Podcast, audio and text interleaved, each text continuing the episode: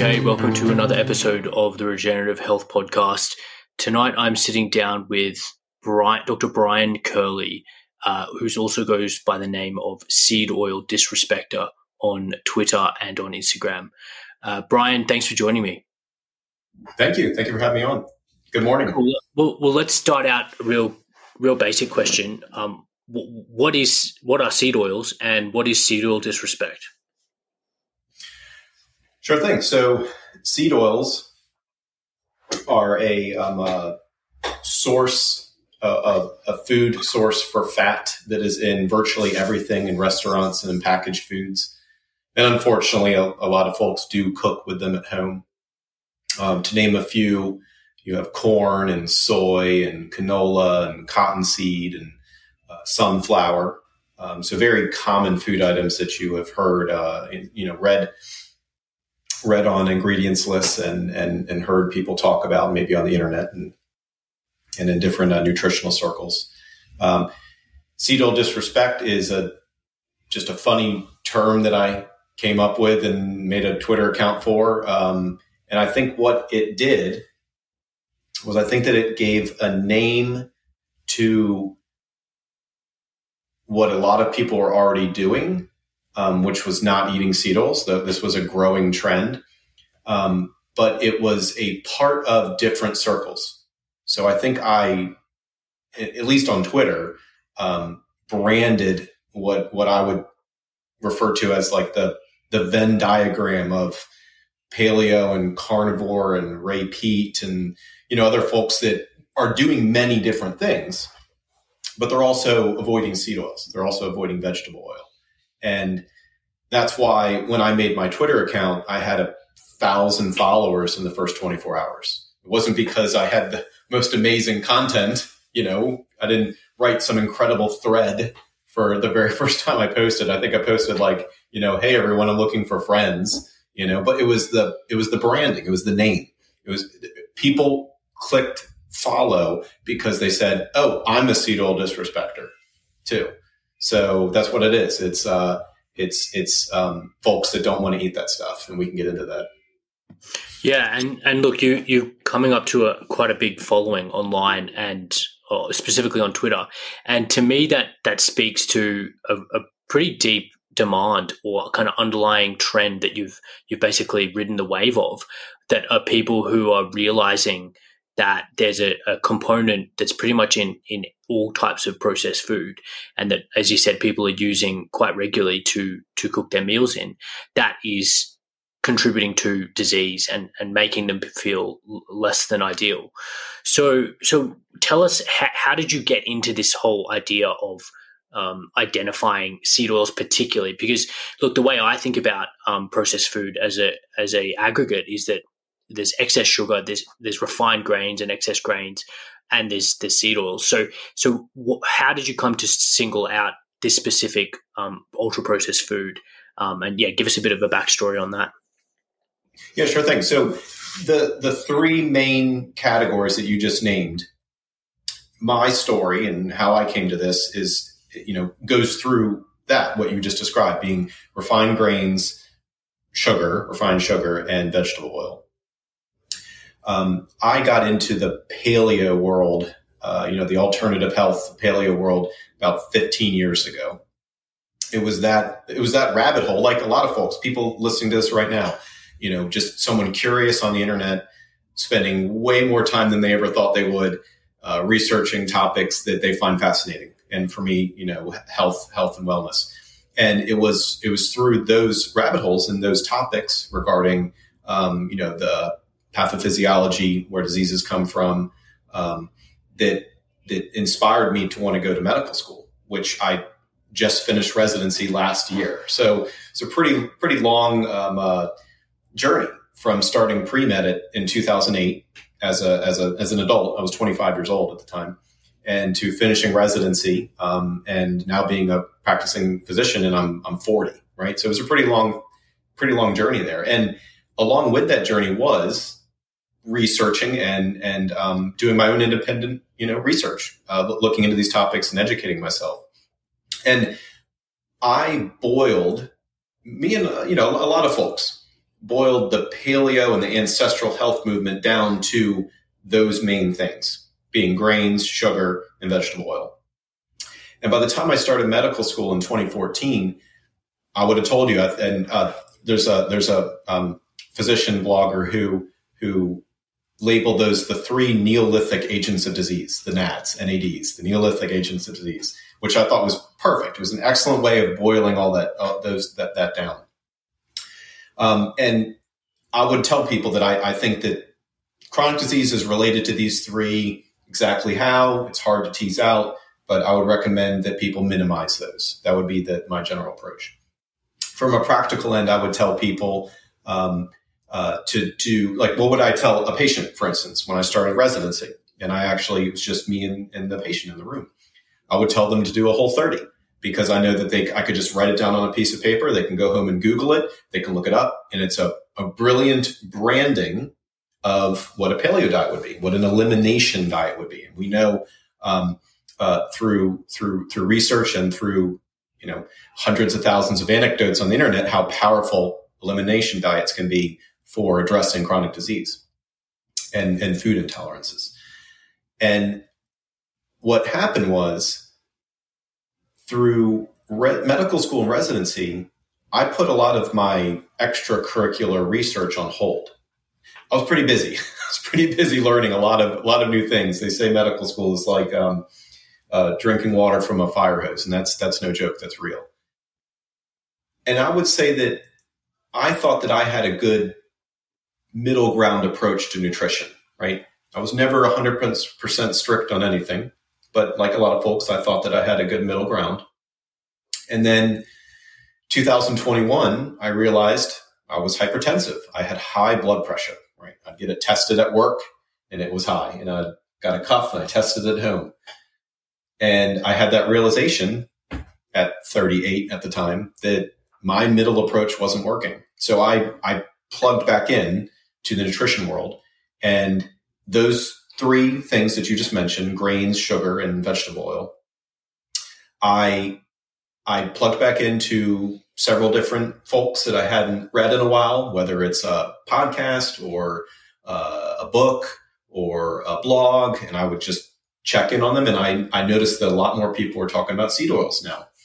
And it did not take long to go from zero to 60. Like I very quickly, it was like, it was amazing how I had maybe what a 15% understanding 10 years ago, 15 years ago and I jumped right to um, the uh, omega six polyunsaturated fat content, the um, the the oxidized linoleic acid metabolites, the relationship with reactive oxygen species. This is where I can get real specific and nerdy, right? With the insulin resistance and sunburn and oxidized LDL and you know ferroptosis, you know the, the oxidation with um, with iron, right? I, it, just one thing after another. It was just it was exciting. It was exciting because if you asked me a decade ago, I would have said, yeah, something grains, sugar, vegetable oil, there's something there, omega 6, omega 3 balances, you know, something more of a what what someone who is not a physician or someone who is not um, those were the talking points that a lot of folks would have had 10 years ago. Pretty common paleo talking points. But my my mind was just it was just fireworks with all this new information and what I realized was that out of those three things, vegetable oil is toxic, not just not ideal, but it's it's toxic to everybody. And overnight, almost after updating my own understanding, the way I would talk to patients changed forever. I could no longer recommend a paleo type elimination diet first. I could no longer recommend, re- recommend that first. I'd recommend every patient avoid seed oils completely and as much as possible. And that would be step number one. And that was the, the, the qualitative shift that happened when you compare my, all the time I spent over a decade ago and I boiled that down to those three things it wasn't working for me. My own way of, you know, the 80 20 approach. and then I realized that that you know that, that you have to have a you have to be strict with seed oils because it's easy to, to overdo them. Yeah, definitely. And the way I, I think about it is, you know, people know that sugar is harmful, you know, in excess amounts. People are aware that if they eat too many grains and and, and floury foods, that that's not good for health. But I, I think seed oils are the that third component, that maybe that third leg of the stool, that a lot of people don't realize one how much they're ingesting relative to those other um, other foods, and two how much they're negatively impacting health. And the the the reason for th- both of those is one, I think that there's there's been a policy of uh, informational, um, dare I say, propaganda over the past sixty years, and it's to do with the demonization of animal fats um, that has installed seed oils as a, a preferential uh, alternative in form of dietary fat. Um, and so that, that's, I think, the main reason why people are ambiguous about why why they're harmful. But two, that they're, they're very neutral, so that people often aren't actually aware that they're ingesting a food that contains canola or sunflower oil. So, so, so, what's your take on on that? I, I really feel like you've done such good work in publicizing the harm of these oils that isn't as obvious as the other two um, ultra processed food classes. So it, it's just it's just in everything, and it's hard to it's hard to overstate that. Um, you know, some of the examples that I've used that would be more relevant for folks in the U.S. You know, you order Papa John's, which is a, a, a delivery pizza place, and the the garlic sauce that you would dip your pizza in is pure soybean oil, right? And so I, I, I use examples like that because it's it's visual. Um, someone could immediately say, "Oh, I remember the pizza we ordered last month, and I dipped that. You know, that's just pure soybean oil, mayo, pure soybean oil, right? These these these um, these everyday items that people can conjure in their head, or it's just 15 feet away from them in their in their refrigerator, or it's something that they just ate. I, I want I wanted to use these images in order to educate on just how common it is, right? And it's easy. It's easy to do comedy with seed oils because it's related to every malady. It seems right? every, every negative condition, right? I'm, I mean, I'm Taco Bell, right? That's a that's a pretty famous uh, um, fast food place in in the United States, and one of the jokes for years has been Taco Bell and an upset stomach, or Taco Bell and, to be frank, diarrhea. Well, I made I made the observation. I was like, hey, every every Taco Bell joke is actually a seed oil joke, right? And you, you have a hard time arguing with me on that, right? And and you can just you can just go down the line. But the the aha moment for me in terms of the memeability of this was when I realized that that the that the the sunburn phenomenon, and by sunburn I mean um quitting seed oils, raising your resistance to sunburn. So eating seed oils and eating a high polyunsaturated fat, uh, polyunsaturated fat omega 6 diet, causing people to be more susceptible to sunburn, right? When I, re- and like I told you, that qualitative shift I had in my mind, I realized that that was attributed, attributed to, to seed oils. Whereas if you asked me a decade ago, I would have said, I'm well aware that there are a lot of people in the paleo world who report not sunburning as bad. But to me, with my um, my limited knowledge at the time, you know, I, I you know, the, the, time span in between that is a lot of physiology and a lot of um, pathophysiology education. You can look up um, uh, the the mechanism of action of certain, this is something you should be familiar with as a, as a physician. If, if someone has a bad tick bite, right? And it's erythematous and it's swollen and you're saying, Hey, you know, here, let me give you a prophylactic antibiotic for Lyme disease, right? Here's doxycycline. It's a tetracycline, but you should stay out of the sun while you're on this because, because it is increased uh, dermal photosensitivity. You're going to sunburn worse. Okay. And then you go, well, why does that happen? You go, I don't know. Let me look it up on PubMed. And you do. And what does it say? It says um, singlet oxygen production. It's related to oxygenation, right? So the very non controversial, very well known side effect of doxycycline or tetracyclines, to just name one, of you're going to sunburn worse. The mechanism of action is this is a similar um, uh, chemical process of what we are talking about here, which is of why excess omega six, excess polyunsaturated fat in your diet is dangerous. With the very um, memeable and sexy example of sunburning worse. So that you, you, you can you can even tell by the tone of my voice how excited I get about this because three years ago, if I was to talk to someone on the street, someone who's interested, a random person or a patient about healthy eating, it was it was more difficult to bring them in, right? But now when you can use these examples of butter tastes better than soybean oil and you're not going to sunburn as bad, you, you have these immediate examples that you can give people, right? And the reason why I'm emphasizing this is because, like you said, everyone knows that excess sugar is not good for you. It's nutrient poor. You don't have to educate people that they shouldn't eat ice cream for lunch every day, right? It's it's not as nutritious, right? You can debate how dangerous it is, but we all can agree it's not as nutritious, right? You can tell people don't eat XYZ, it's going to give you cancer, don't eat that, it's going to give you diabetes. But you tell someone they're, you know, they're going to tan better, right? That that's sexy. That's something you can put on the cover of a magazine. And it's something you can meme and it's something people can talk about and it's something that makes people interested in what you're saying at all different levels. And you know, that's another thing. That's another thing that made me excited. It's a wedge.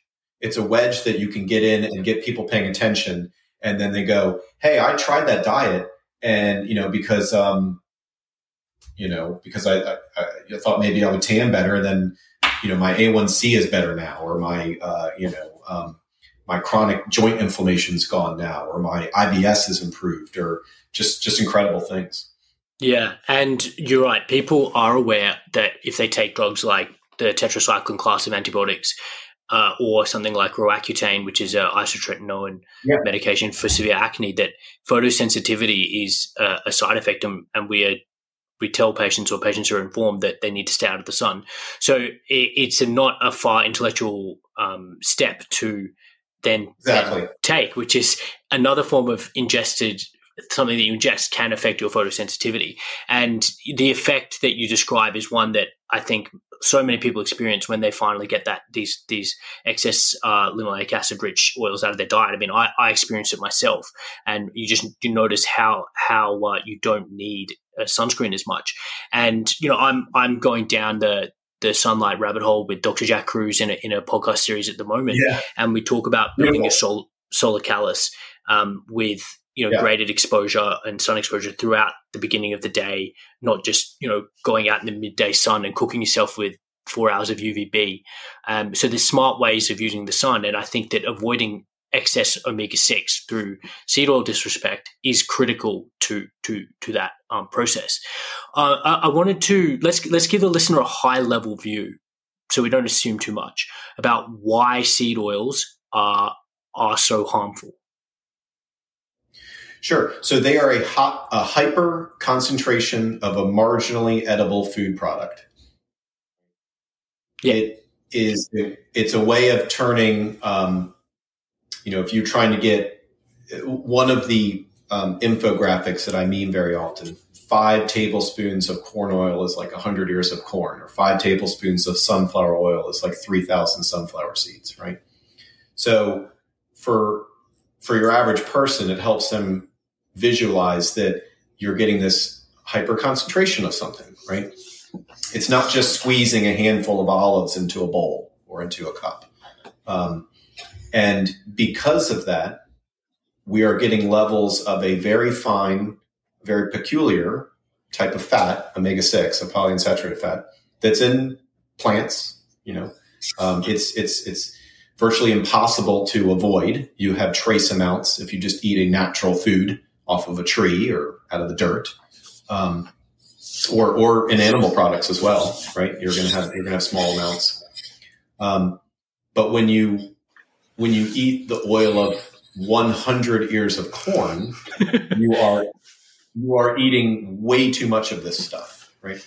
So I often get people because people want, right? Your average person wants to get the 80 20 right? They want to put in 80% of the effort and get, uh, you know, most of the results, right? Not everybody, unless they're suffering really bad, not everyone is going to be completely carnivore, right? Not everyone is going to be strict keto, right? There are a lot of folks out there doing incredible things with, with, with uh, elimination diets, and some people are suffering and they need that. So I think it's a beautiful thing to have that available.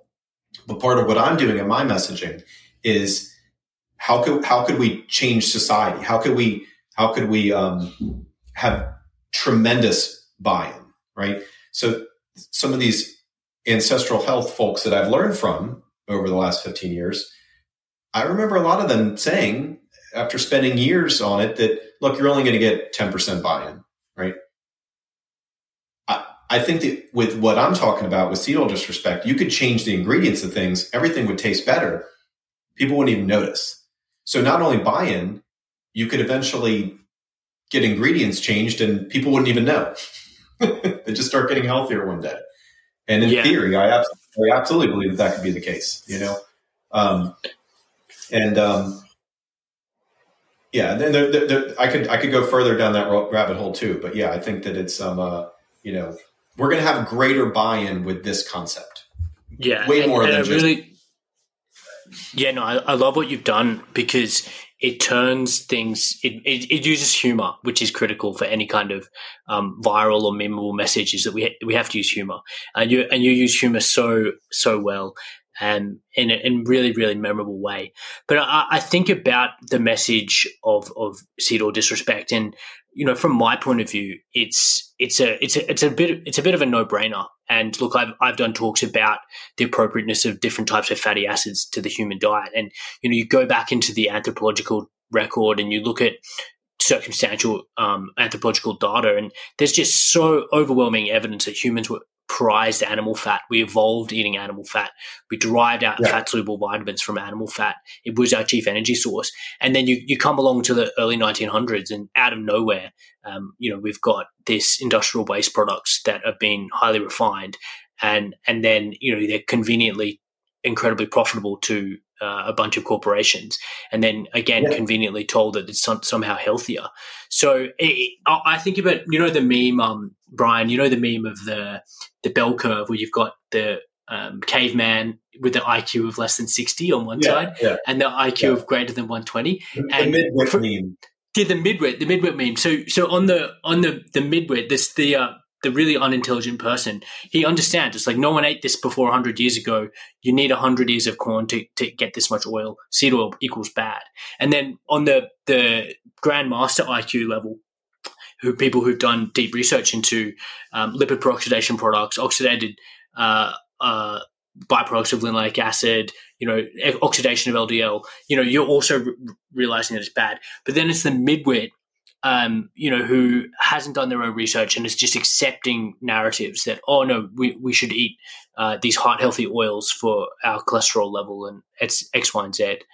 So yeah, yeah I, mean, I, don't know what what do you think about that. Yeah, I've had people. I've had people um, every once in a while. It's not. It's not often. Um, that come into my DMs just like immediately angry. It's obviously someone who boiled over, and they send me a bunch of research about seed oils versus you know animal fats or something, and um, and it, it would it'll just be ridiculous things like improved cholesterol numbers, right? And and that that's an entire you know that's a rabbit hole in and of itself, right? Like what what is good cholesterol what is bad cholesterol, right? That's there.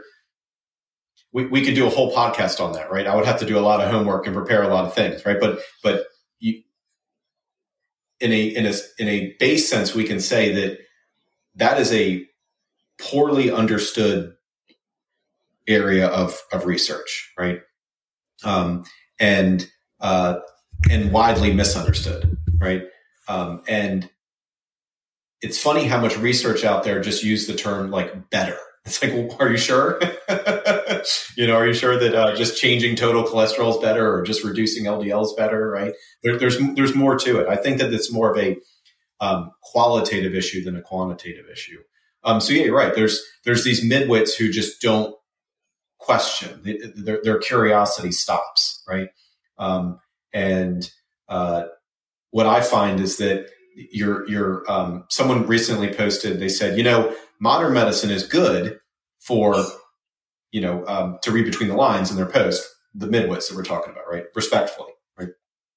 If you have a you know if you're a very resourceful person with an internet connection, you probably don't need most of modern medicine because you're going to figure out how to prevent your chronic diseases, right? With what we're talking about, right?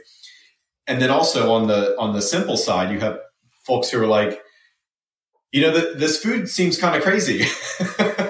like I want to avoid that, right? Um, you know, I don't I don't need memes or Twitter or whatever to tell me that um, that uh, you know canola oil seems kind of weird.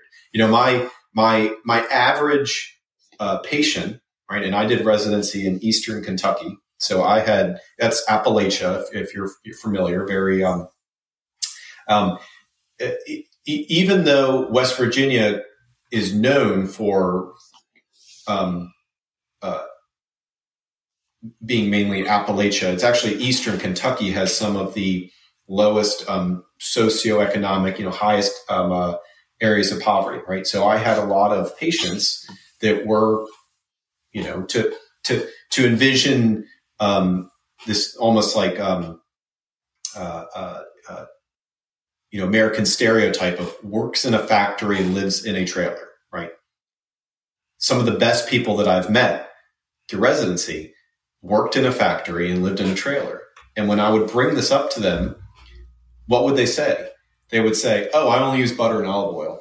I, swear, I swear, your average person, amazing. They would say, that. amazing. They would but they, a lot of them were overweight, hypertensive, obstructive sleep apnea, wearing CPAP, right? But if you were to ask them narratively, they were completely, they completely bought in, right?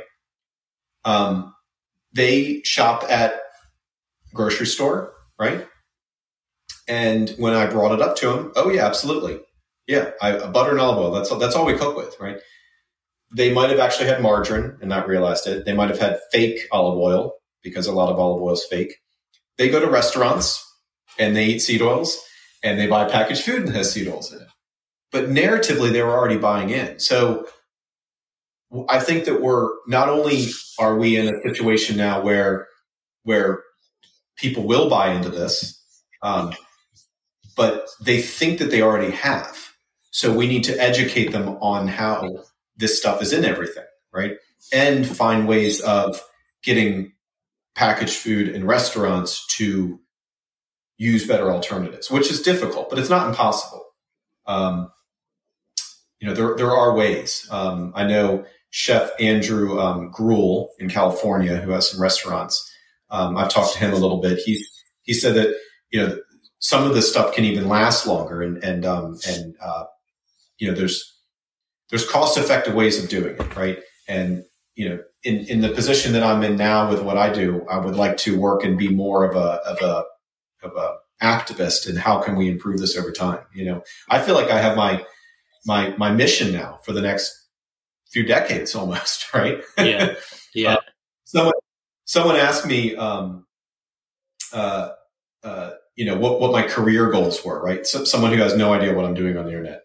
And um and this might even be before I started the account. And I remember saying something like, I don't know, show up to work. right. You know, you, I, I, I, I went, I went through medical school in my thirties, right? Or I went through pre-med in my late twenties. I went through medical school in my thirties and residency and everything. And, you know, for me, just showing up and having the patient encounters is, is fulfilling. It's, it's a beautiful thing. I love it. Um, but this is now the outlet of something that I can grow with. Like, how can I take what I'm doing now, make it exponentially better, uh, bigger, more effective. So, you know, I'm I'm Dr. Brian Kerley. I am the uh, Seed Oil Disrespecter on Twitter, and I do not have my own YouTube channel. I do not have a Substack. I'm not writing anything about this. What I'm doing is I'm taking I'm taking the most um, salient, the most memeable, the most um, effective talking points, and I'm weaponizing them, right? And I'm repeating them and I'm putting them into these these um, uh, uh, videos and these pictures that you can share. Because I know that if, even if something gets hundred likes on Twitter, that might be ten thousand people that, that see that, right? Um, and be, because of how how things are spread, right? And the vast majority of people on Twitter, they don't smash the like button, right? You know, I get I get DMs from people, and it's like you know they created their account in 2011 and they've got no tweets. you know, they've just been lurking for the last you know many years, um, and uh, so it's great. I, I love it. I, I love um, I love to have this output and um, this outlet, and um, you know, I'm excited to do more. Um, which, um, you know, quick, quick segue for that we could talk about at some point. You know, we're doing the Seedy app, S E E D Y, um, to help people identify and find seed oil free food, right? Um, nice. At a very base level. The, the, the goal is, is for um, normies to be able to uh, identify what doesn't have seed oils in it, right?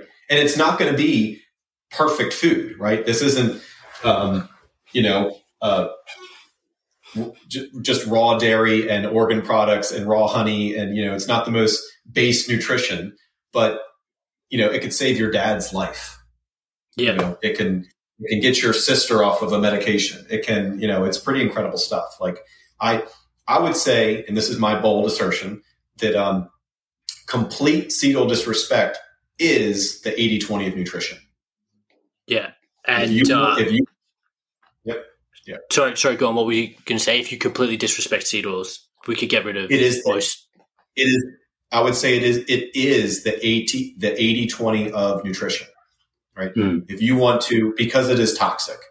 If you want to um, for the most part avoid chronic disease and this is not, you know, this is not medical advice I'm giving someone right now. This is a general statement. Um, if you want to for the most part avoid excess fat gain and general disease, you need to avoid oils completely. And that's the 80 20.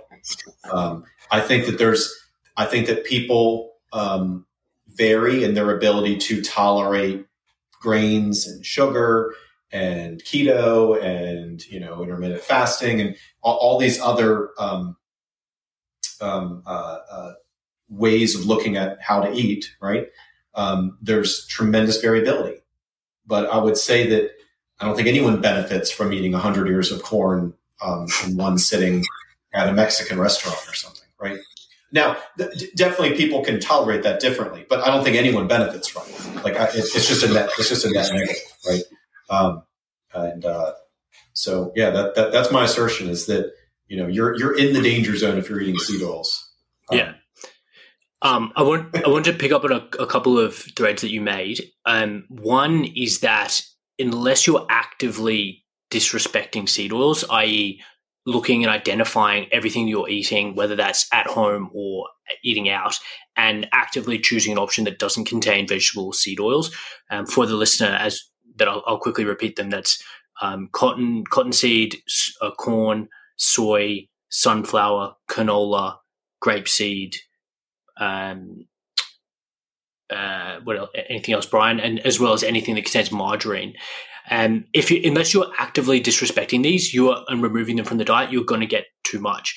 And I think nothing uh, en- encompasses that more than uh, this re- a paper that was released by Dr. Ramsden back in two, 2011, and they did a quantitative analysis of the dietary content of linoleic acid uh, in the population, and they basically did an analysis and showed that the percentage of calories um, from uh, linoleic acid in society in uh, from 1900 to 1999 has gone up from about less than 3% of linoleic acid as calories to over 7%. So, in terms of, the, again, going back to that midwit uh, meme, you don't need to be a rocket scientist to, to, realize if you've suddenly added in over suddenly by meaning over the period of 100 years uh, uh, you've more than doubled tripled the content of uh, linoleic acid in the diet and it's linked to all these health problems through the mechanism of uh, oxidated uh, products of, of linoleic acid metabolism, then I mean you don't have to have a, a rocket science degree to realize that that's harmful and that that should be um, removed. The the other point I want to make. Novel. Sorry, go on. It's novel. I think that's the most important point to make is how novel that is, how unique that is. Mm. Um, it how how biologically active it is. And like you said, we've gone from 2% of calories to 8%. Um, yeah, and, and, I mean, in some in some folks, it's it's it's, it's incredibly large. Um, but you know that is that's not a minor thing um, to change to change the diet that that dramatically, right? Yeah, and um, and that's why I, I agree with you that from a dietary point of view, the best thing we could do to reduce the incidence of chronic disease um, and improve and reverse symptoms uh, is simply getting that level of linoleic acid back under three percent of of, to- of total calories. And uh, I guess we we talked a bit about this offline. Is that linoleic acid is an essential fatty acid biochemically, which means that your body needs to ingest it externally for uh, yeah. correct, correct, bodily function. But what I would assert, and you would as well, Brian, is that this is more than made up by a regular healthy diet that that even a carnivore would would get. There's no, I'm not aware of an essential fatty acid deficiency um, that that, that people have occurred because they've got rid of highly refined uh, seed oils yeah. from their diet. I mean, is that something you've ever heard of? No, no. I mean, it's it, you would you'd have to do that in like a laboratory setting, like a crazy, um, you know, it just just eating like like I said earlier, is eating something off of a tree or out of the ground or or uh, an animal product. You know, you're going to get um, you're going to get trace amounts, right? Um, so or at least enough to do the bodily functions that it would it would need to be. And I think it's even it's even debatable um, whether or not it's essential. Um, but uh, you know, there, there's a there's a cascade of of uh, different products that it can become in, in, inflammatory cycles. You know, and inflammation. You know, just to to, to uh, talk on that for a moment is not it. It's a normal process, right? Um, it's part of the cycle of life, right? If you, uh, um, you know, if you sprain your ankle, right, um, and uh, this is something know you, you've gone over in your training, right? What what happens is it becomes swollen and red and painful, right? And it's uh, you know, um, it it's a normal part of the healing process, right? And then a year later, um, as long as you don't have any significant damage, right, you're, you're not going to have any of that stuff, right? So it's this you know, inflammation is a, is a normal thing. But then when it, when you're, when you're lopsided, to speak simply, right, when you are um, uh, uneven and unbalanced, um, then that's when you're when you, you're in a situation where you um, have chronic inflammation, right? It, it's it's simply um, too much of one thing, or too, or too much of something, right? Um, and which is why you, you know you, you could you can get real specific and talk about you know oxidized omega six and and the different antioxidants that we have in our body, like uh, glutathione or, or, other things, you know. Um, and uh, so you know, biochemically, it's easy to draw these out for folks. Yeah. Um, but what what you were saying earlier, I want to speak on um, about uh, how we need to get we need to get society back under that 3% of calories. The, the big food companies themselves, certain folks um, in, the, uh, um, in those structures are aware that omega 6 is, is problematic, um, I, I, would say, in this, in this uh, situation. Um, and that's why part of the reason why they're developing these high oleic formulations, right? When they say oleic, they're referring to the monounsaturated fat. They're not doing this because they're excited about oleic acid, because they're excited about monounsaturated fat. They're making these formulations because they want to minimize the omega 6, right? And it's plausible that they're even going to get soybean oil to a low percentage, right? One of my jokes, which is probably true, is that the mainstream is going to admit that omega 6 is a problem as soon as we have a low omega 6 soybean oil, right? yeah. Um, it just wouldn't surprise me. Like that, that's, that's, you know, it, when, when you're talking about an industry that worldwide is what, $300 billion or something, there's, there's going to be at least a certain level of information control, right? Somewhere. So, you know, but I, I, it, it's good enough for humor, right? Um, but but you know, if I was protecting a three hundred billion dollar industry, I would be really careful with that too. You know. Um, yeah. But I, I, think there's there's layers to this. I don't think it's as simple as like an easy conspiracy, right? Um, I think most things are attributable to momentum and not malice. Um, but you know, there's certainly a lot of bullshit at the same time, right? Yeah, and we could play the play the. You could write entire books and play the game of who who knew what when, right? Um, you know, uh, but there's there's great folks like um, Dr. Cate Shanahan and Tucker Goodrich and Nina um, Teicholz, um, or T. Schultz, sorry, I, I, forgot how to pronounce her name, um, who um, uh, who wrote uh, Big Fat Surprise, who have gone through where a lot of the shenanigans have have happened over the decades, right? Yeah, it's, um, it's a it, it's a great sorry, it's, Brian, it's a great opportunity to reinforce that point, which was the reason why these oils were introduced in the first place was never to do with nutrition. The, the, the initiation of this process, as far as I'm aware, was the adulteration of the lard supply with cottonseed yeah. oil. Yeah. Pro- and yeah. that was even in the late 1800s. And then in the early 1900s, Crisco um, was released, which was a hydrogenated cottonseed oil.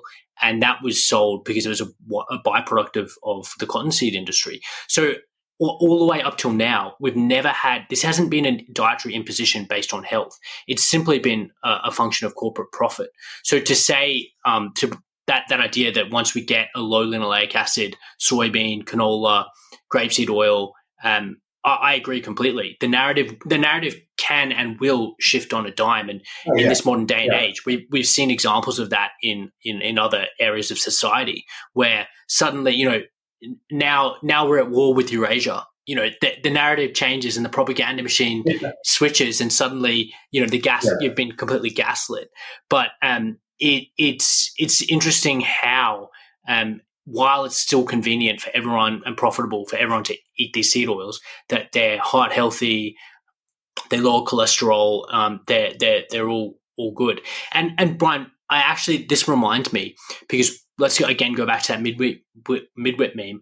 There are people in science which are so-called seed oil apologists, and by that I mean doctors and researchers who are towing the line or asserting that seed oils aren't in fact harmful. And there's one in particular, uh, Dr. Idz. I'm not sure if you've come across his content uh, on on Instagram.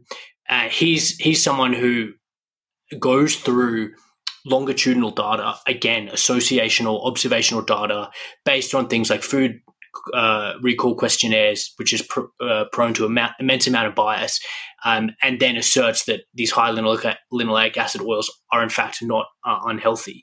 Um, what is your take, or what's your opinion on on I guess people and scientists within the medical establishment kind of holding the line in terms and asserting that these oils aren't in fact harmful to health? So I, am going to be real ballsy. Um, you know, I'm the comedy guy, so I'll just say it.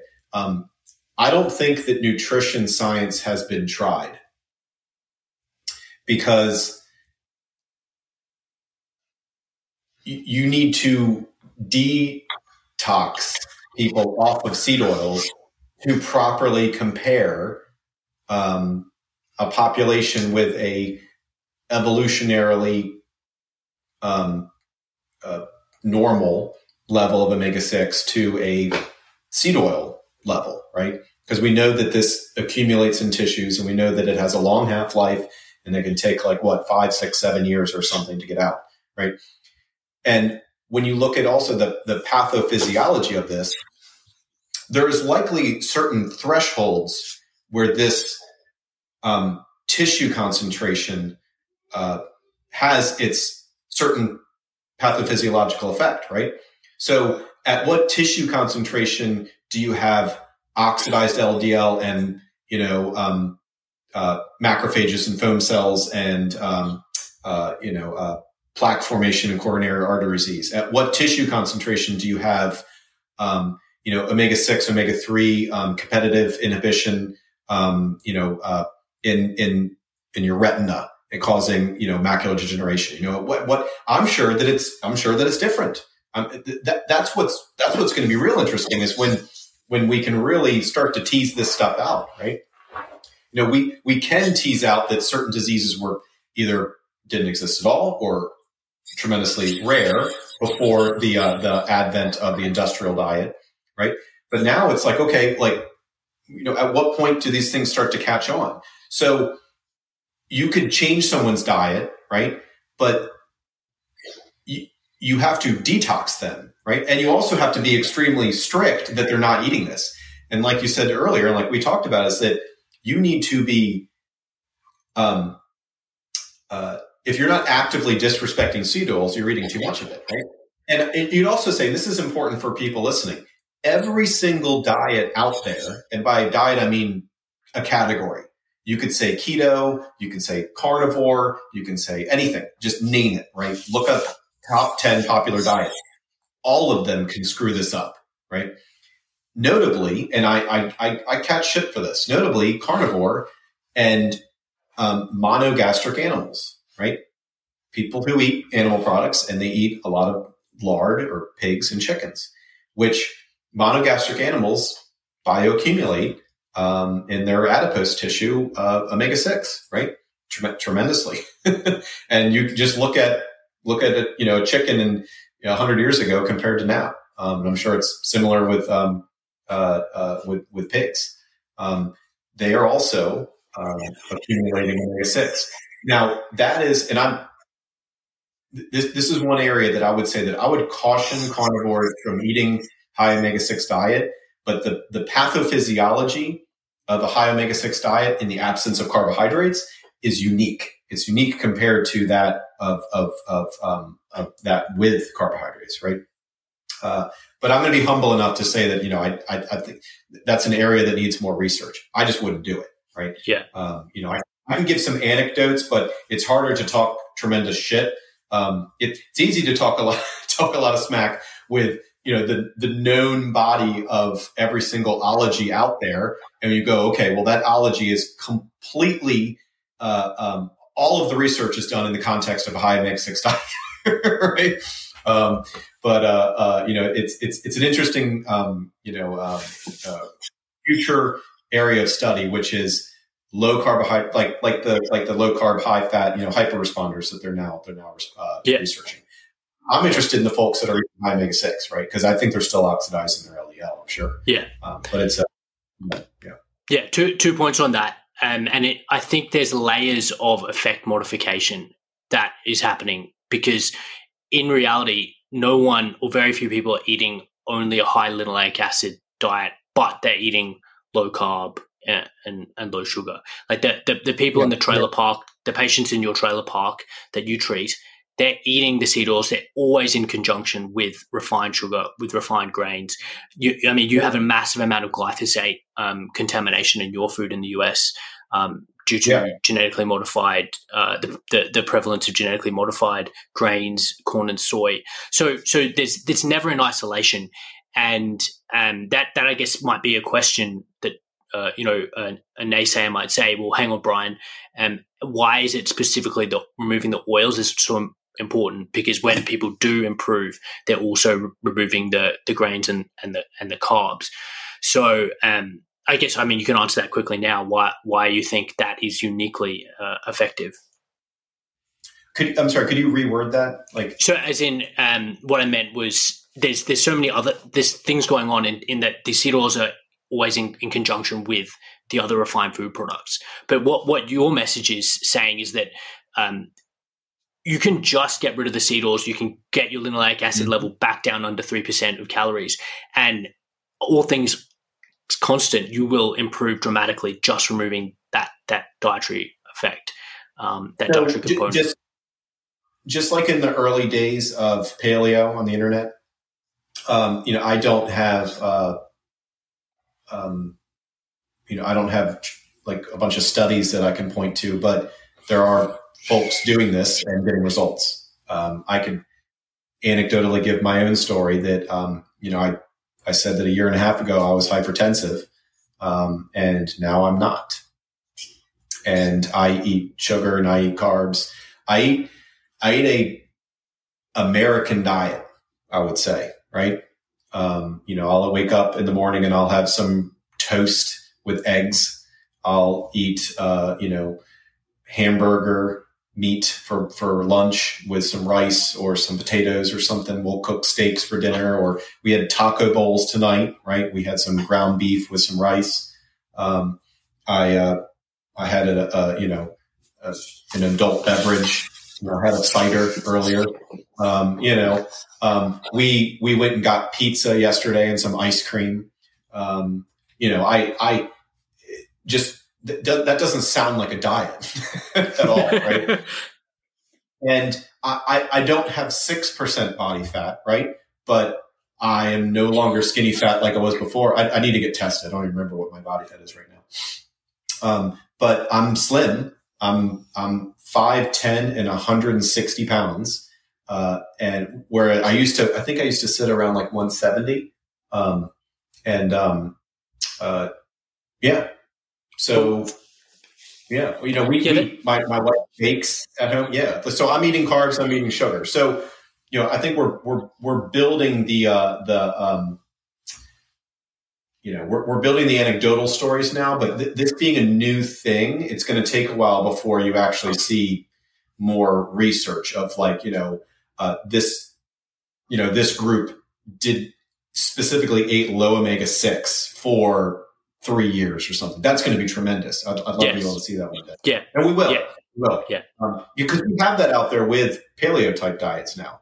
There, there's a lot of that. It's it's tremendous. Um, yeah, it's it's hard to ignore, but it is it's it's hard to adopt for most folks.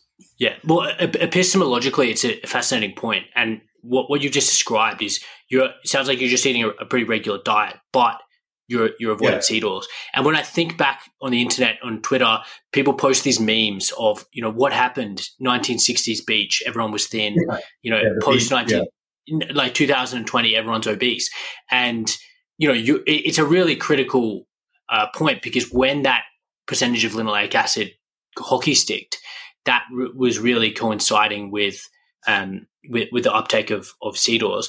And look, I'm, I'm talking to Jack Kruse, and we're going deep on non-native EMF. Um, and he will tell you that it's related to the concentration and uptake of technology and blue light exposure. Um, and I, I definitely think that's a contributing factor. But this podcast, we're talking about diet. And I think undoubtedly, as Brian has said, the, the overwhelming factor in terms of initiating uh, insulin resistance, contributing to obesity, um, and visceral fat deposition is um, is the omega three, uh, sorry, the omega six oils. I think that light is a very close second from seed oils, and I and I mean that practically because you can have you can have the bet you can live in the forest and have no technology, and if you're eating soybean oil, right, you're, you're not going to be doing well, right? Um, but I would say that after that, because you know, it's it's akin to like drowning, right? Like you're just you're just in this very toxic, you know. Uh, uh, that's a terrible analogy, but you know, I, I I use these analogies to to evoke emotional responses from people, right, with comedy. Um, but a close second after that is is um, circadian rhythms. So I, I would I would say that tremendous. I would absolutely agree. Yeah, yeah. I'm, I'm sure and, Doctor. Uh, Dr. Kruse would probably uh, disagree with me, but um, he, he he would probably find a way saying that electrons and light explain why seed are the problem, and I, I would I would likely believe him um, because um, I, I, he, he he's a tremendous person. Yeah, he's a smart guy, and look, I've I've, I've talked to that about um, with that that topic on uh, people who have who are followed Kruse for a while, and I believe that one explanation is that seed oils are rich in deuterium, and deuterium for the listener. And I, I recommend everyone to, to go back and listen to my my interviews with Dr. Kruse. But deuterium is essentially a, a heavy hydrogen form, and when ingested or, or when it's um, uh, it basically gums up your ATPase, which is a protein in your mitochondrion that uh, mm-hmm. allows you to to make energy. So so perhaps that that's one of the mechanisms. Um, but yeah, interesting. And look, that that again reinforces this idea that in the modern world we've got layers upon layer of additive uh, component causes that are that are all interacting, and yeah. mo- most people are doing everything wrong, unfortunately, because the norm is is, is poor health.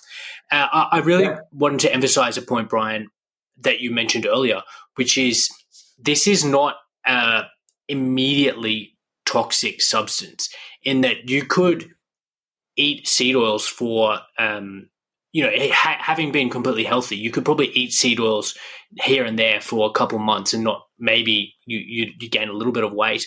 But it's really the multi year ingestion of supra evolutionary levels of linoleic acid that are really um, causing the, yeah. the long term inflammation damage. Um, that, that, that's yeah, at least how I, I think about it. Yeah. yeah, exactly. Similar like smoking. Um, and you know the the you know f- forming cancer over decades. Um, yeah, absolutely, and it, and it, and it's easy it's easy to overdo it too. Um, you know that, that's what's one of the themes of this of this discussion right now is how it's easy to overdo, um, and uh, but um, and and and just the cumulative nature of it, right? Um, you know, it's e- it's easy to overdo it, and then that that can add up, right? Just just eating Chipotle on the weekends, right? That's you know, that's a lot of grapeseed oil or whatever, right? Yeah. Um, I had I, I, had I had a guy early on message me.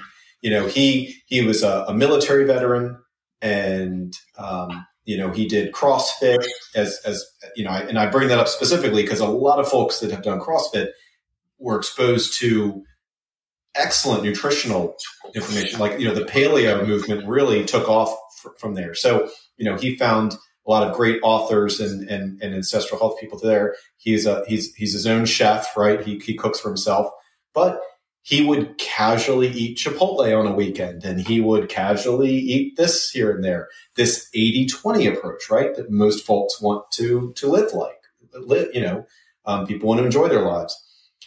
So he took my advice and went strict.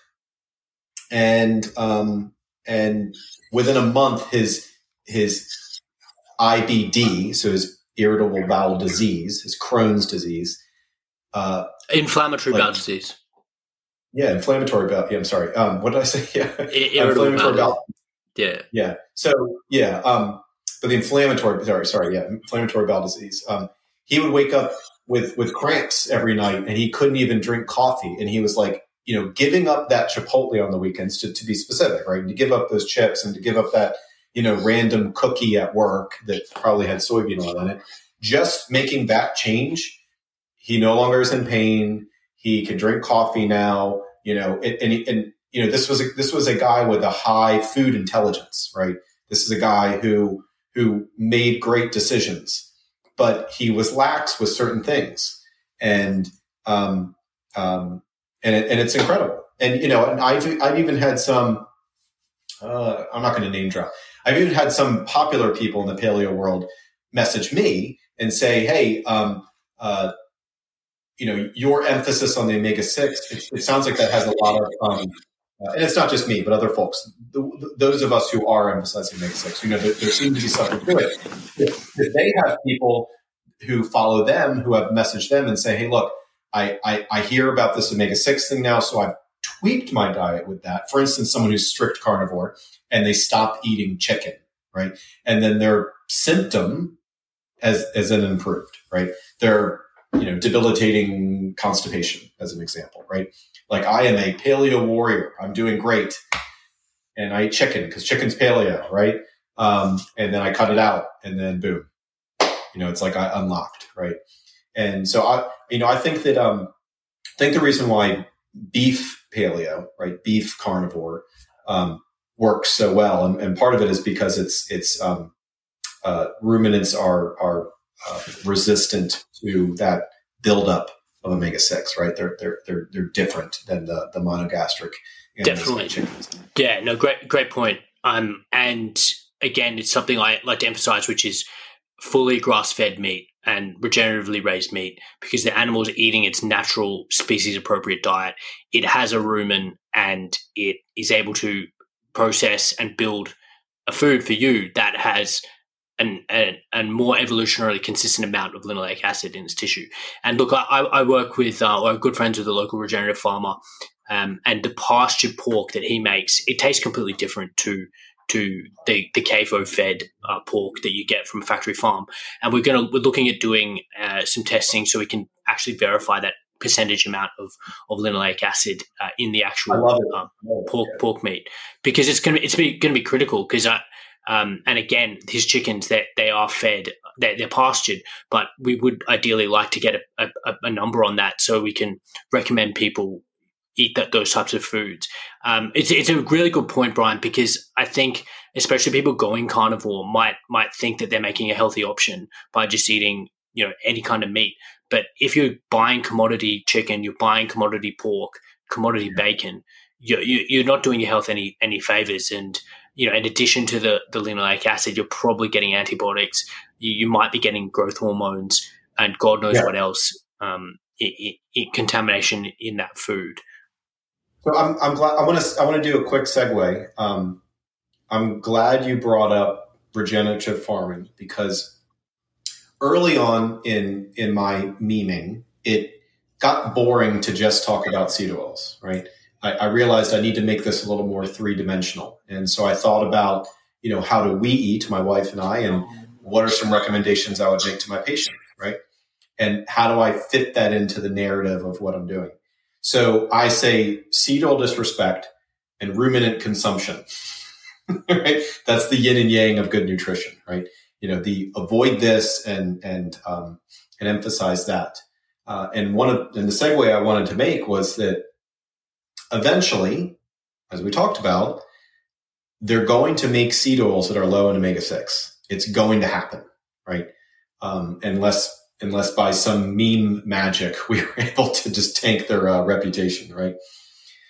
So eventually, the health argument is be is going to minimize, right? And at that point, the argument we're going to have is an environmental one, soil health, right? And all the different correlates and, and different topics you can talk about there. Um, you know, carbon sequestration and other things too. Um, so we are in a sweet spot now where it's bad for the soil. It's bad for your health. It's high in omega 6. You should avoid it. Um, I don't know how, how long we have 10 years, 15 years, 20 years, 30 years, you know, but now is the time because those seed oil fields are the ones that need regenerating. Yes. Yes. That's, I love that. Very important to my narrative that I'm trying to. I, I, you know, if, if, if we can get, you know, 10% of the US population to be able to repeat exactly what I just said, that is tremendous. It could change the world, right? Yeah. Um, uh, and incredible. Um, it, it, I interviewed a, a, a, gentleman, Texas Slim, uh, earlier in, uh, late, earlier in the year, and he's promoting basically a whole lifestyle change. Um, part of reclaiming health because the whole process, the whole stack from soil all the way to consumption has been messed with. And we can you know we could go so deep in it but it starts at you know the monopolization of grains by big agrotech companies that uh, require the the inputs of, of glyphosate and other kind of herbicides.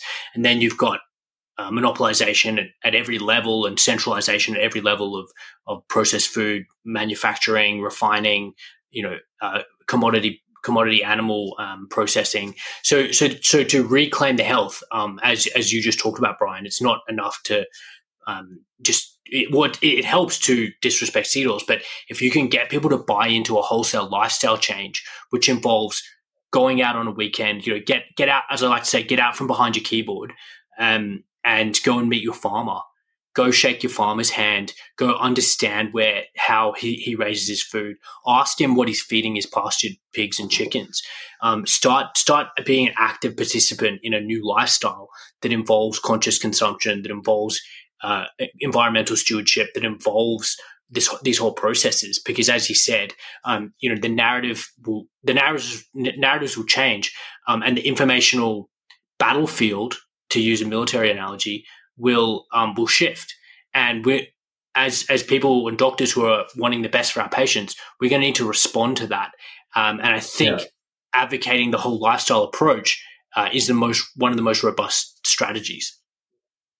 Yeah, so I I look at oil disrespect as a gateway drug to even obviously. I mean, this is you know oil disrespect. It, it's it's it's um I, you know, I boiled down my knowledge into something very simple that has the biggest bang for the buck, right?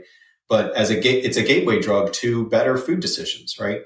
Um, personally, I am not a raw carnivore, right? I just, I just don't eat like that, right? So I am, um, you know, we we eat mainly beef, um, and I enjoy seed oil free products. But it doesn't mean we just buy all packaged food that's made with with good fats, right? But I would love it if someone who does eat 90% packaged foods that they bought packaged foods without seed oils because that's what's going to move the needle on chronic disease and obesity, right? Um, and the the the white pill, you know, the the um, optimistic view of this is that um, through the promotion that folks like myself are doing and, and the knowledge of these types of things is going to improve food. It's going to improve fast food, hopefully, um, packaged foods. A lot of people are going to get healthier and they don't even realize it. But this this wave of oil disrespect and and all the different um, the different there's many you know there's thousands of influencers to talk about this now. You know, I'm lucky enough to have branded it on Twitter, and Twitter seems to be just growing in popularity now. So I feel like we're just getting started. Um, but um, you know, th- th- there's going to be a lot of folks that go, "Hey, I realized my mayonnaise was pure soybean oil, and then two years later, I'm eating raw liver, right, or something along those lines, right? Or, or, or I, you know, I now actually care about the raw milk laws in my state, right? You know, there's absolutely a, a, um, a, uh, uh, uh, you know, a, a progression. Stepwise people getting, yeah, progression, uh, and and so you know, I'm excited that that, that seed respect is so accessible to to regular folks, to, to normies, right? To just, just your average person out there. And from the very beginning, when I made these memes, it was like, look, you're on the internet, you're on Twitter. If you're even paying attention to an account like mine, you already buy in. But you could send this meme to your dad or your brother or your whatever, and you could get them paying attention to this topic. I knew from the very first time I made this, made a meme, I was like, look, this this could get hundred people talking about this, right? You know, I, I thought that I'd maybe have like you know, maybe 1500 followers, but I didn't know I was going to break that within a couple days. yeah. You know, so it's just been, it's just been surreal. Um, uh, and, you know. and I, I want to give you, I want to really give you credit and because the simplicity of your message and the ability that you've had to package a quite, quite a complex biochemical and physiological uh, process, which is the toxin of toxic effect of cumulative decade exposure to oxidative linoleic acid metabolites. Like, I mean, yeah, that's a mouthful. Yeah, but the, the, the way that you've been able to package that into such a digestible form and then deliver it like an absolute, you know, a bullet essentially uh, it's been incredible. And and i interviewed dr sean o'mara and he's really framed metabolic dysfunction and metabolic disease as visceral fat. It's a it's a problem of visceral fat. And the simplicity is so important i think. It is critical for basically uh, heuristically slipping these concepts into the into the, the subconscious and allowing people to access it, access access them um, easily. So um, yeah, I just want to really really give you credit because it's in, as you said, it's the it's the gateway drug. It's the thin edge of the spear.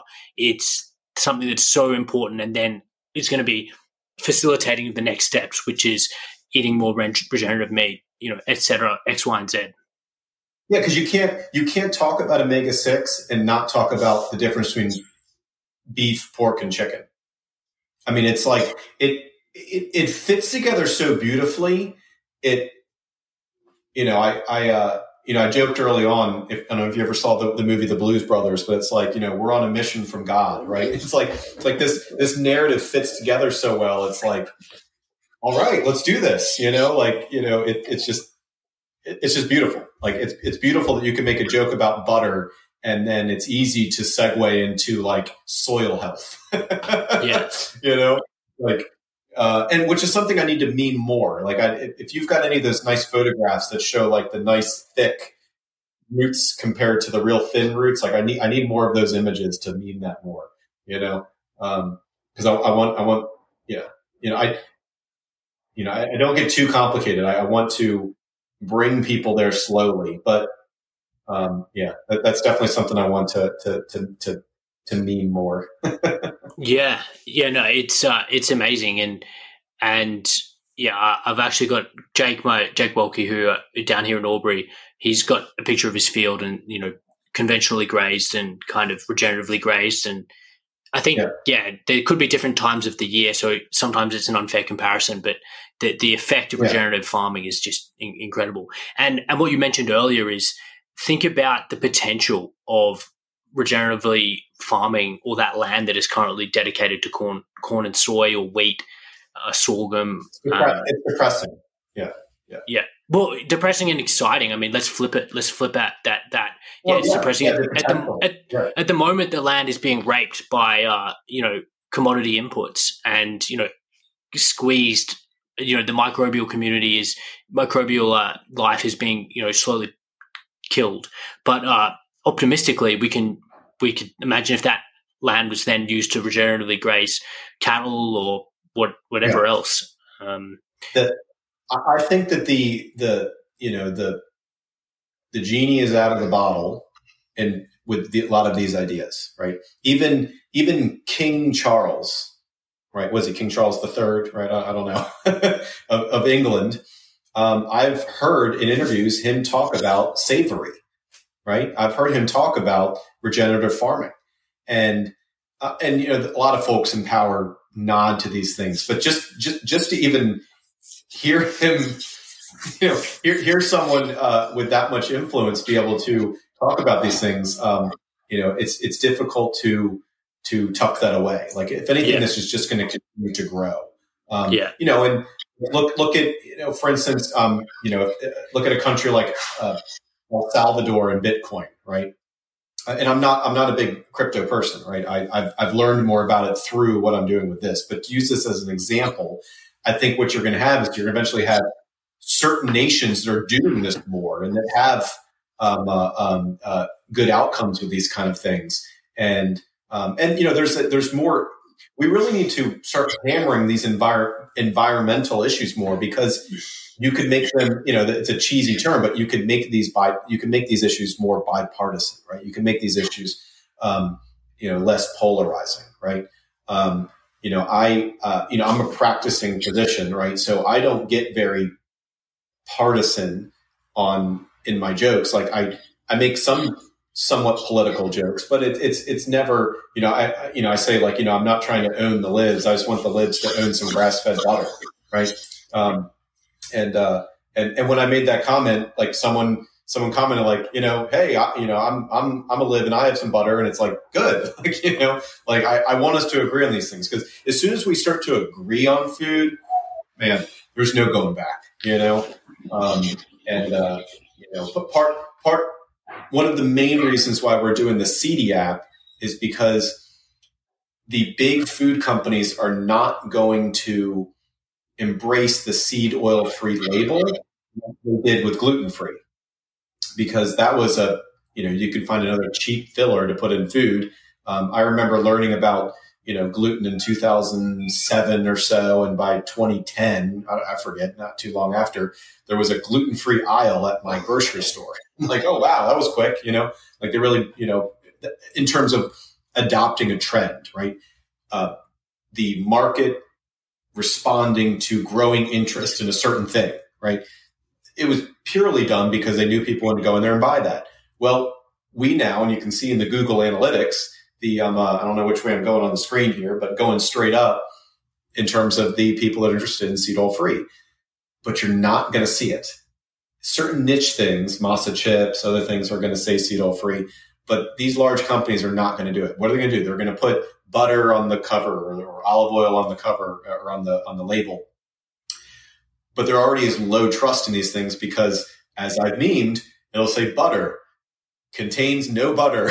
it's, it's, it's insane, right? So, um, you know, we're, we're, we're, looking forward to having the app help, you know, average people like identify this stuff. And hopefully it'll be out maybe, maybe like next month or so. You know, yeah, cool. Yeah, well, let, let me know because already down here in Albury, New South Wales, where we've got, um, you know, a couple, what, what couple places that are offering seed, seed oil free uh, options. And I, and I, think really it's, it's as simple as go into your local restaurant and ask them, you know, which options don't contain seed oils or can you can you cook these with coconut oil butter olive oil ghee tallow yeah.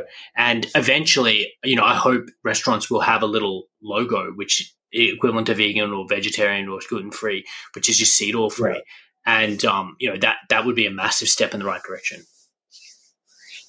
Yeah, you're you're going to see something like that. I mean, there's there's still, I mean, there's there's already, you know, in, in hot spots like Manhattan, right, in New York City, you're you're having more restaurants pop up that are very vocal and forthcoming with being oil free, and you know, those are, um, you know, there is something to be said about trends and trendy areas and you know trendy cities where they can set the pace for things. And then before you know it, you know, you're in downtown wherever, anywhere in the country or anywhere in Europe or other places or Australia. And, you know, it, it becomes something that's, that's, it's notable, right?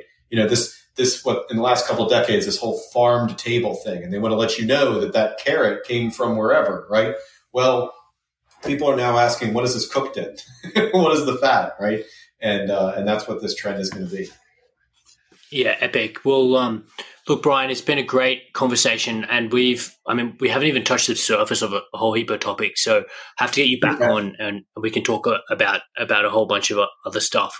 But um, yeah, thanks, thanks for sharing your time. Look, give, give us, give the listener some, I guess, real, real takeaways in terms of practical seed oil disrespect. But before you go, sure. So, if this is all really new to you start reading ingredients labels, right? Um, you can follow me, Seed Oil Disrespecter, at Twitter. Uh, my wife made a very simple, easy to follow website, seedoilrebellion.com, um, that can tell you what's good and what's bad. Uh, we have an app coming out, Seedy, S-E-E-D-Y, seedyapp.com, um, that's going to help you identify at your grocery store what to buy. Um, people are going to be able to submit items too. So you know, we anticipate that we're going to have pretty good coverage quickly. We have some major American grocery stores to start, but you know, with community submissions, it's something that's going to be tremendous rather quickly, and it's something that you and your, you know, your family should be able to, uh, you know, identify. You know, how do you get your dad to stop eating regular soybean mayonnaise, right? Uh, well, maybe he needs to know what other options are out there, right? Um, so those are some websites and some resources. You know, if you're at a restaurant and you're just trying to survive out there, you know, avoid fried food. You already knew that, right? Avoid fried food. Um, dresses and sorry, dressings and mayo. It's just all seed oils, right? Um, but really, you know, if you if you have any knowledge of like a carnivore approach, if you're out in public or you're traveling, carnivore is a pretty good way of, of surviving, and you can do that with fruit, right? Or cheese as well. You know, if, if, if I was stuck on a cruise ship and I had no other choice, you know, I'd be eating, you know, hamburger meat and cheese and fruit probably all week. right. And that would be my way of surviving. Right. yeah. Um, great. Seriously. Like, like, I would just do that. And, and the sad thing is, is, you know, your omelet's probably cooked in margarine. So if you want to get specific and say, Hey, do you have butter back there? And use the word margarine. Say, I can't have vegetable oil. I can't have margarine. Do you have any real butter? There's nothing wrong with asking that. And you always, and if you're going to bring it up, I've worked in a restaurant before. If you want to break the ice, make a joke. Be like, oh, I got this weird thing. You know, sorry to be a pain, but, you know, I can't have any vegetable oil or margarine. Do you have any real butter back there? If you say it like that, they're not going to think you're an asshole. They're going to go, oh, let me look into it, you know? Um, and, uh, you know, and then as long as you're avoiding the fried food and the dressings and the mayo um, and asking about what it's cooked in, you're probably avoiding most of it, right? And don't don't feel bad. Just just you know um, look into it. Yeah, look into fantastic. it. You, you, what's going to happen is you're going to end up. A lot of the benefits are front loaded, so you're going to feel so great. Butter tastes better than soybean oil. You're not going to miss anything, um, but you're just going to learn how to survive um, and and navigate around the seed oils. Yeah, love it. Well, thanks, Brian. And and it is a it's a real call to action, and it's a, a, a mission that I guess everyone can embark upon. And the the first the beginning step is improving your own health. But as we've talked about with things like regenerative farming, the the implications can be you know global. In if enough people take this on, on board and make conscious purchasing decisions and and and really encourage the the uptake of high quality, ethically raised uh, foods. So, so again, Brian, thank you so much, uh, and thank you for all your work you do as the Seed Oil Disrespecter. We'll include all everything you've mentioned in the show notes so people can follow you and um, find the Seedy app and uh, hear about how to prepare and, and uh, food that doesn't contain seed oil. So, thanks very much, and talk again. Thanks, Max.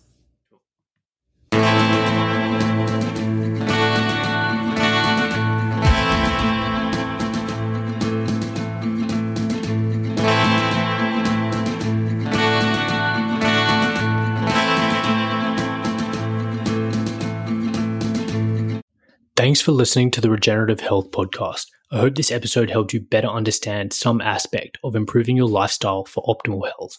If you enjoyed this episode, then share it out with friends and family. Leaving a five star review on Apple or Spotify podcasts also helps spread the message. Thank you and see you next time.